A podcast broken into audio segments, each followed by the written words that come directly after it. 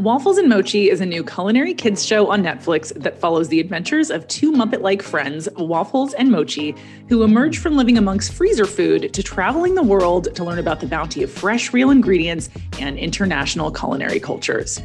The 10 episode series boasts a roster of famous food folks like Jose Andres, Massimo Bottura, and Preeti Mistry, who show waffles and mochi everything from the difference between herbs and spices to explaining why a tomato, in fact, is a fruit.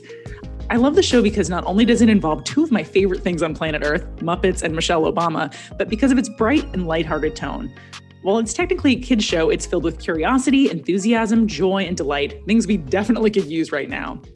Today, we're chatting with the show's creator, Jeremy Konner, who's also the mad genius behind Drunk History, which I love, and his co creator and showrunner, Erika Thormahlen. Thanks for joining us, guys.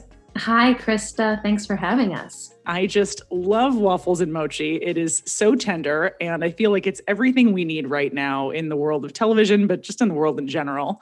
I want to know first how you guys came up with the concept for this show, because it's a little bit of a departure. Yeah, well, Jeremy and I have been friends for a long, long, long, long, long, long time. Back in our 20s, we were part of a group of friends, creatives, and we did this sort of short film, right? And it was our first attempt at this style of show puppets, cooking in a kitchen, going out into the world.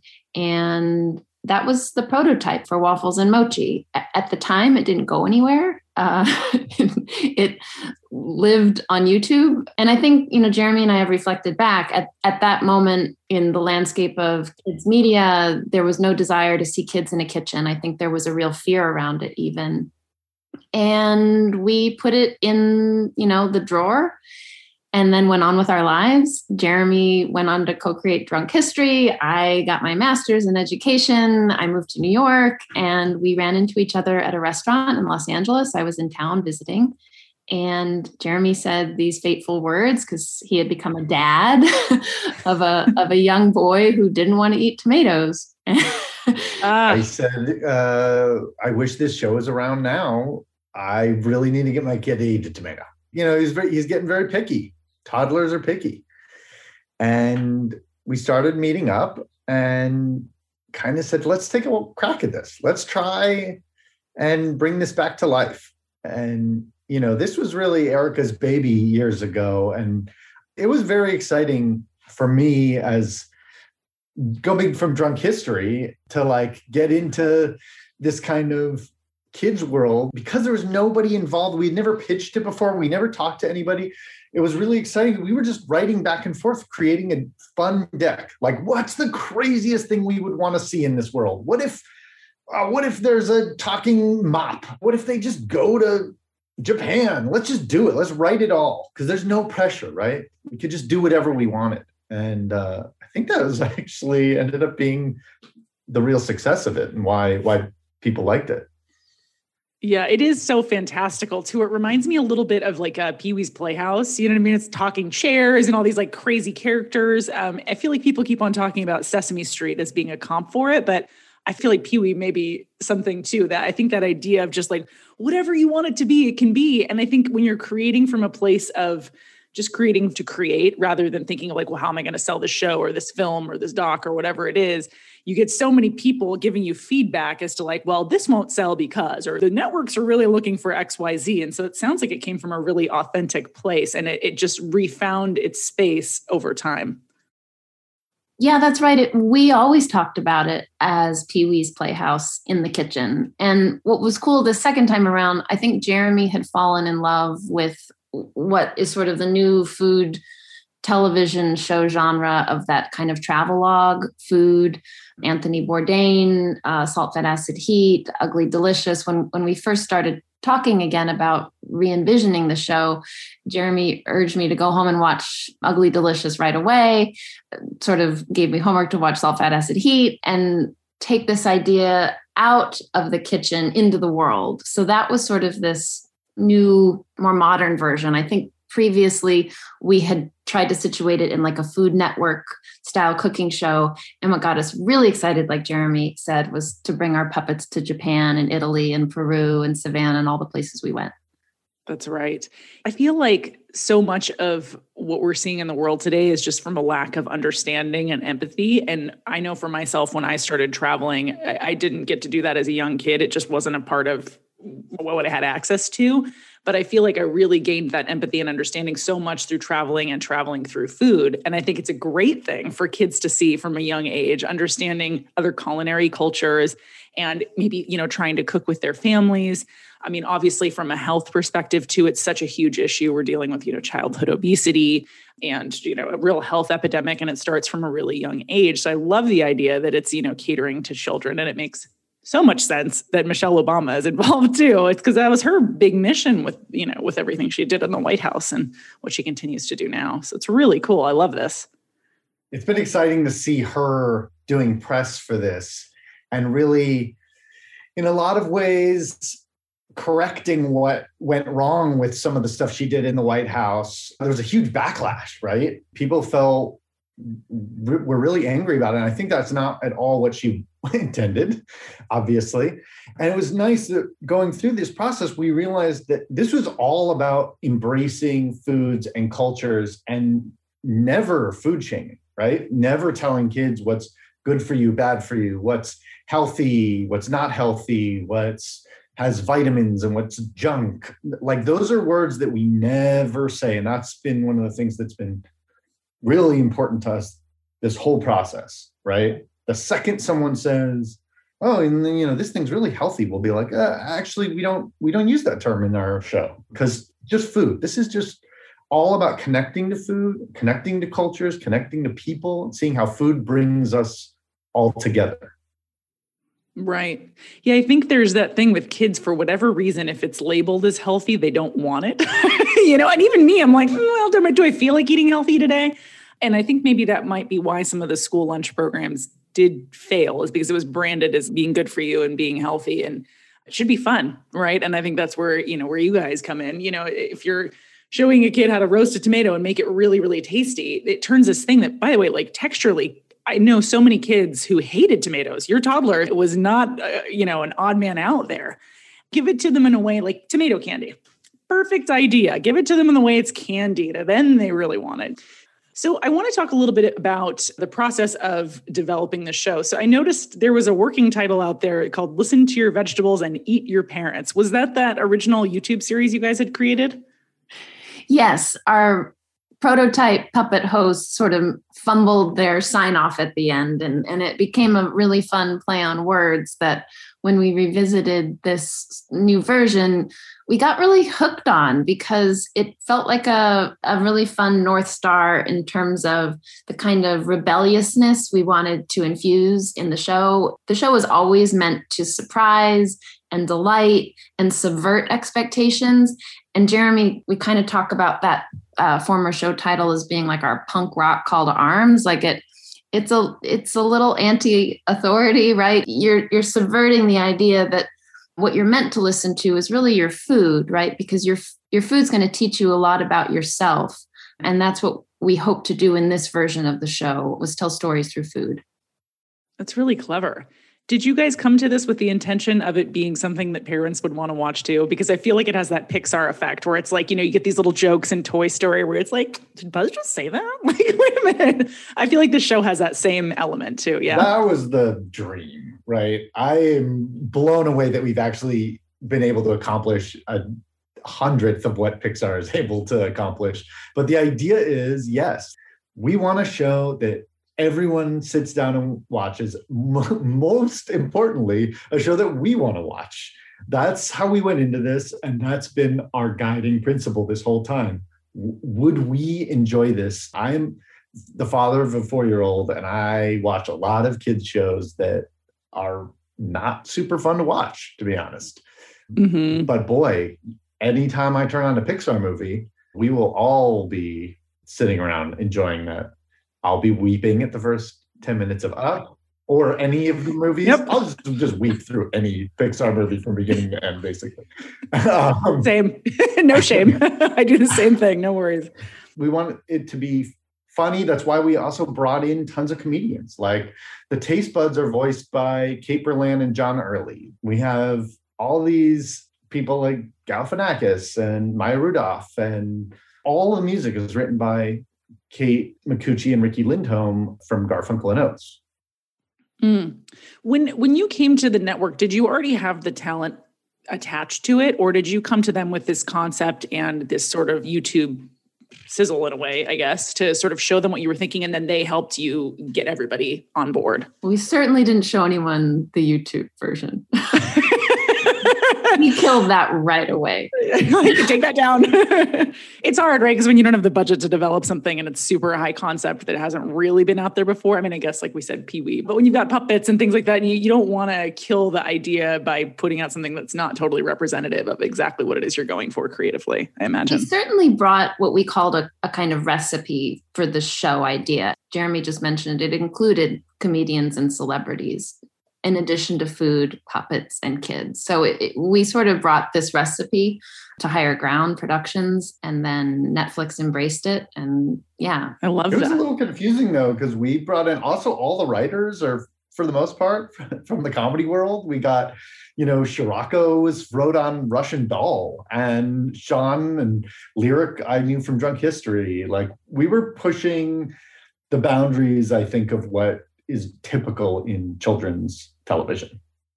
Yeah, I think that's so smart though. That's what makes it great, right? I think especially in, you know, children's television, culinary television has also fallen into this for, sort of formulaic like everybody wants to comp chef's table or no reservations or parts unknown. I mean they're amazing shows with incredible talent that you can never i don't know you can never beat anthony bourdain. Like you're never going to create that again. I remember seeing the network mandates and it's cnn is always like we're looking for the next and it's like good luck with that. Like the man was one of a kind. So i think it's really smart to kind of create your own lane and create your own style that doesn't really exist yet, especially with children. I want to revisit that because I think the reason why a lot of for a lot of people, kids culinary TV didn't work is because they're knives and you're teaching kids with knives is really dangerous, like from a liability perspective. Um, I know like Top Chef, the kids show, it took forever for them to get that greenlit just because of kids and fire and flames and knives. so this is an excellent workaround. You got these two little Muppets. You know, they're someone hands gets whacked, that's an adult. That's that's your that's your problem. Tell me about working with the Muppets and being, you know, in these culinary settings. I imagine there are some challenges with that. Or excuse me, tell me about working with the puppets and being to, in yes, these culinary I do have settings. To clarify because um, uh, I don't want to be sued. That they're not Muppets. Muppets are created yeah. by Jim Henson. We are puppets, regular old puppets. Um, what is it like working with puppets and and food and cooking? Are there challenges there that your puppeteers m- might have had to create different rigs for, or did you guys as creators had to create workarounds for? Yeah, from day one, our biggest the thing that kept Jeremy and I up at night was how are we going to feed a puppet? Um, realistically, right? Because of course, Cookie Monster is our favorite puppet that ingests cookies, but they all fly out of his mouth in a really funny way. It's chaotic and it's funny. But one of the reasons we built the show around puppets eating was they're kind of a proxy, right, for our viewer. And we really wanted our puppets to experience food like a human would. And that meant that it needed to go down realistically. And our puppets, as you can tell, are made of fabric and felt, and food and fabric don't mix. So tell me about it. me and my Tide stick are best friends. exactly. No, and our our puppet crew can do a sponsorship for Clorox wipes. I'm sure. Um, but yeah, when we when we set out to design waffles, because she was really our main eater, as as you know, Mochi has an animated mouth and he eats on the show, but his practically speaking wasn't a concern. But for waffles, our puppet fabricator Swazzle they had to go into sort of research and development for a while to figure out how food was going to go in and and stay in and also not harm our puppeteer right? Because you have a puppet's hand internally and that food if it's hot could sit very closely to their body and their skin. So it was a really big challenge and scared jeremy and i. Never came up with the state of the te- art technology known as a plastic sack it's got a little bag. Just a, a little, little garbage bag. bag. um, but it was fun doing because one of the things we had to do was make sure that our puppeteers also were reacting in real ways. So anytime you see the puppet take a bite, five seconds before that, the chef had bent down and given the puppeteer a bite. So they're basically chewing it at the exact same time as the puppet to make sure that those reactions were real because I think it would be really obvious if they were constantly faking it. You guys know that I'm all about balancing my love of food and wine with fitness, and let's be real, home fitness is here to stay. That's why I'm excited to have an Ergatta digitally connected rower. It's the perfect choice for anyone looking for an efficient, engaging, full body workout. But the thing I like most about this rower is the fact that it's visually stunning. Handcrafted in the US from rich cherry wood, Ergatta brings fitness into your home without having to drag that sterile gym aesthetic along with it. Their water rowing machine stores upright in a snap and transforms into a connected fitness device with personalized workouts and competitive races against other community members. So if you're looking to take control of your fitness from home, go see what I'm talking about at ergatta.com. That's E R G A T T A.com. Well, what a great job as a puppeteer. You're like, I want to get on waffles and mochi. They're feeding me all day. This is excellent. That's so interesting. You do feel like they're real reactions, especially with mochi. So it's a is it a glove and then there's a plastic bag or like explain a little bit more. I'm curious the anatomy of a eating puppet. yeah, it's sort of like a like a doggy poop bag. Like you just sort of it's just sort of in there like a gullet and then we just would switch it out. And our puppeteer would sometimes wear gloves depending on what food was going down Waffle's mouth that day. What was the most difficult food for Waffles to consume? Oh gosh. I mean, we look back, uh, Jeremy and I just giggle. Somehow we didn't plan for this, but all of the foods that we sort of experience across 10 episodes were very soupy, very stewy, very gooey, very gloopy. I mean, it's like a Dr. Seuss sort of one. I was just going to say like puddings, gazpacho, potato stew, omelet with a really gorgeous sauce on top. Like everything is so saucy and so messy. That purple um, morada, the the purple corn pudding, like the things that could stain and drip, and it it was not an easy shoot by any estimation. We had to travel with many puppets. It was the only way to do it to ensure that we were going to be able to continue shooting because they basically were like, "You're going to ruin a puppet." The puppet, you know, the puppet fabricators like, "There's no way you're going to do this without ruining puppets." Yeah, like, okay, let's fabricate four of them and carry them with us. Wow. Oh my gosh, I would have loved to have been the TSA agent that was going through those Pelican cases. It's like, what the hell are these people doing? these guys are real freaks. That's so wild. So, so you guys were actually traveling for the production of this show. Like, when were you guys actually shooting? Is it pre-pandemic, or like, how did that impact what you were doing? We went on the road, I think, in October of 2019, and we had a few pickup days with some chefs in January of 2020, right before lockdown. Wow. Right by the skin of your teeth. Right. By, yeah. We were right under the wire. We, it was incredible how lucky we are. I, Wild. Uh, yeah.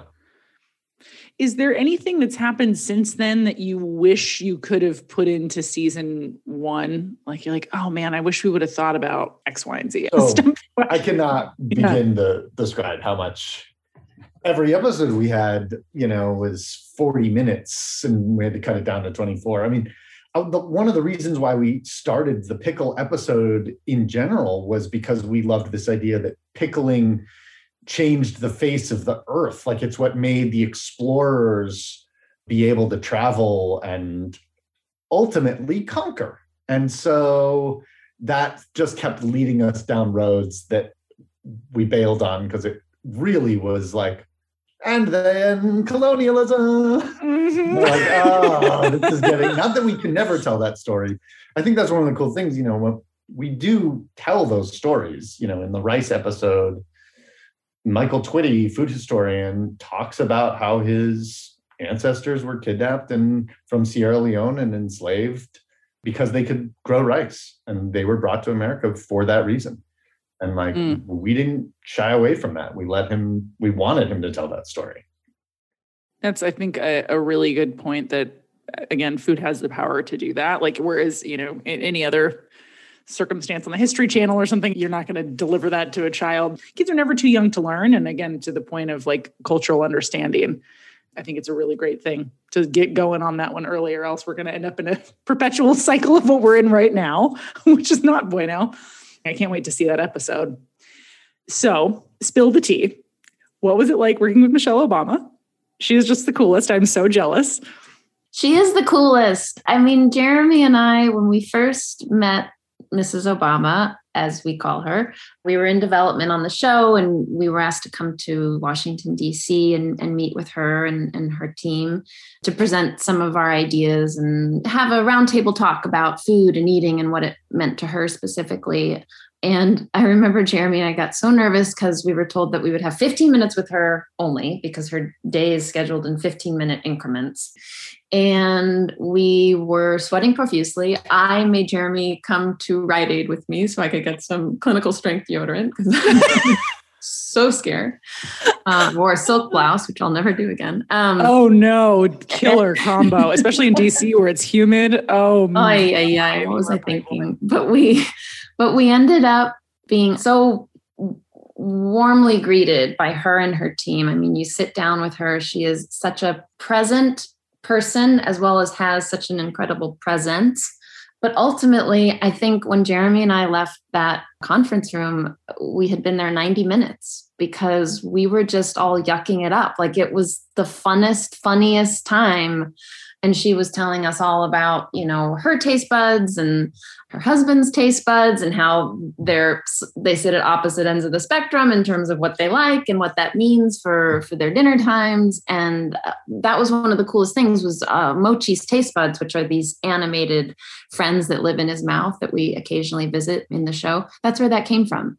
And that i mean that just carried on to to the the days that we were shooting with her on set which as director i know jeremy has um, a, a great take on. No, she was she's the greatest. She's the greatest person in the world. I just want to be around her all the time. Me too. And she, you know, and and like we would hand her these scripts and be like, okay, so you're gonna kind of teach her this lesson about uh, moderation or patience, and can you just tell the puppets, uh, you know, say these lines? And she would say the lines, and it would be good. It's fine. We wrote them. They're okay. um, but then we'd be like, but uh, what would you say, Mrs. Obama? Like, how do you talk to children about patience? And then she just would start talking and would give this 10 minute long, incredible monologue. And we're like tearing up behind the monitors because she's just, she knows how to talk to kids. She knows how to comfort you and she knows how to guide. And you just feel so taken care of around her. Like you're just like, tell me what to do, please. Mm-hmm. So. I'm so glad that you guys allowed her that space. She does have just an incredible voice, and some people need to be guided and need a script, but I feel like, yeah, she's just someone that you just need to hear what she's got to say, and you're hanging on to every word. So that's a really smart approach, I think, as a director. So, Jeremy, you directed the show as well as created it. Yeah, for you is you know drunk history and a child a children's show uh, with traveling puppets are, seem like two totally disparate things. And it's like well this guy's all over the place. But i do think there's like a connection there. It's like breaking down these big concepts for normal people right? Oh, i thought you were going to say and helping us toddlers and drunk people are basically the same but also very true. Also um, very very true. yes. Yeah that's uh, breaking down concepts to making making them accessible is something i spent the last 10 years of my life focusing on uh, with drunk history. Obviously it's very different but in a lot of ways it was very similar. Our audience in drunk history were not academics. Like our audience are kind of kids and and young people. And so i had already had a mindset and worked a lot on just like let's just make this fun and easy. And also what it gave me is the confidence realize that you we don't need to say everything. We are just the springboard. We are just getting you interested and getting you excited. And there's a whole world out there if you want to keep researching right? Like I found that was one of the most effective things with drunk history is we kept hearing back everybody saying, oh my gosh, after this, I went down a rabbit hole. I became obsessed with this thing. Because of this episode, I learned this and did my thesis on this. And it was like, oh, wow, it's okay. We're just giving you, just making you as excited as possible. Yeah. I'm curious, have your children watched the show? And if so, how are they receiving it? What are they thinking about all this? When I first showed it to my son, before we were done. We were, he was a little bit of a focus group while I was editing at home because that was at the beginning of the pandemic and we were editing remotely with him in the room with me basically the whole time. Um, wow. And I would show him things and at that time, and maybe it was just because it wasn't polished and color graded, um, he was like, um, there's not enough bad guys. he really oh was focused God. on good guys, bad guys. That was what his life was at three. Yeah. Um, the life of a little boy, I tell you. Yeah. Oh my gosh. But now the bad guys are those freezer foods, I'll tell you what. oh yeah. Which is fine, by the way. you know. Yeah. Everything in moderation. But now how is, does he feel about it now that he can see it? The colors are popping. Mochi has his animated face going on. The waffles are popping. How's he feeling about it? He he's responded really well, and it's inspired us to get in the kitchen more, and it got him excited about trying stuff. And that's that's the, all that we care about. It's just like getting kids to just get a little bit more excited about food, a little more connected. I think it's a very effective way to do that. Are there um, online components in learning that you guys have planned to integrate for you know for kids to you know get online and cook along with the recipe, or maybe yeah, it might already exist. No, if you go to wafflesandmochi.org, there is a whole grab bag of recipes from the show and activities that you can do at home with your kids or in your classroom if you're a teacher or an educator. There's a, a badge sheet that you can print out and follow along and earn your badges just like waffles and mochi if you go to wafflesandmochi.org. Oh, that's great. Well, guys, I, I, guess that's a great segue into figuring out how folks can follow along. Obviously, you can watch the show on Netflix. Number one, you guys got to do that. It's really great. Where else can they follow along with everything that you have going on? Well, if you go to wafflesandmochi.org, one of the, the incredible things about it is because we're working with the Obamas, you know, and Mrs. Obama started this Partnership for a Healthier America organization to help get people who don't have access to food food. And so there's a whole there she's trying to feed a million people through this wafflesandmochi.org. It's called Pass the Love.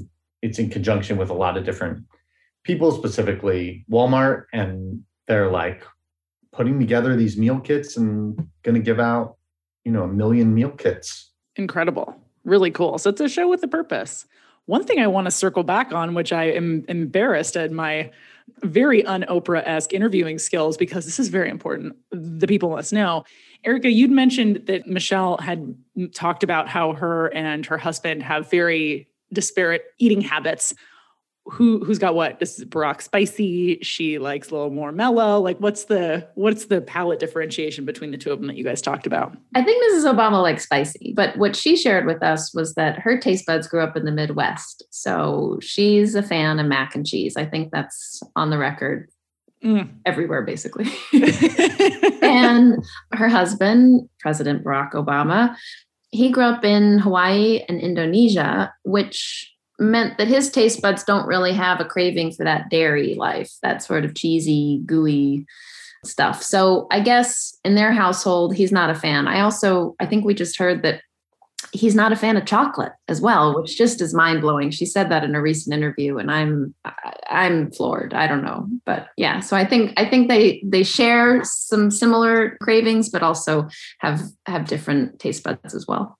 Yeah, that makes sense. Dairy we eat a lot of dairy in this country and it is pretty unique. I feel like maybe a, l- a little bit in the nordic countries and you know ireland as well you know france i guess but most of the world they don't eat a lot of dairy. It's kind of we're unique to that. And certainly in our profuse use of it like uh, mac and cheese where they're like not just one but five cheeses.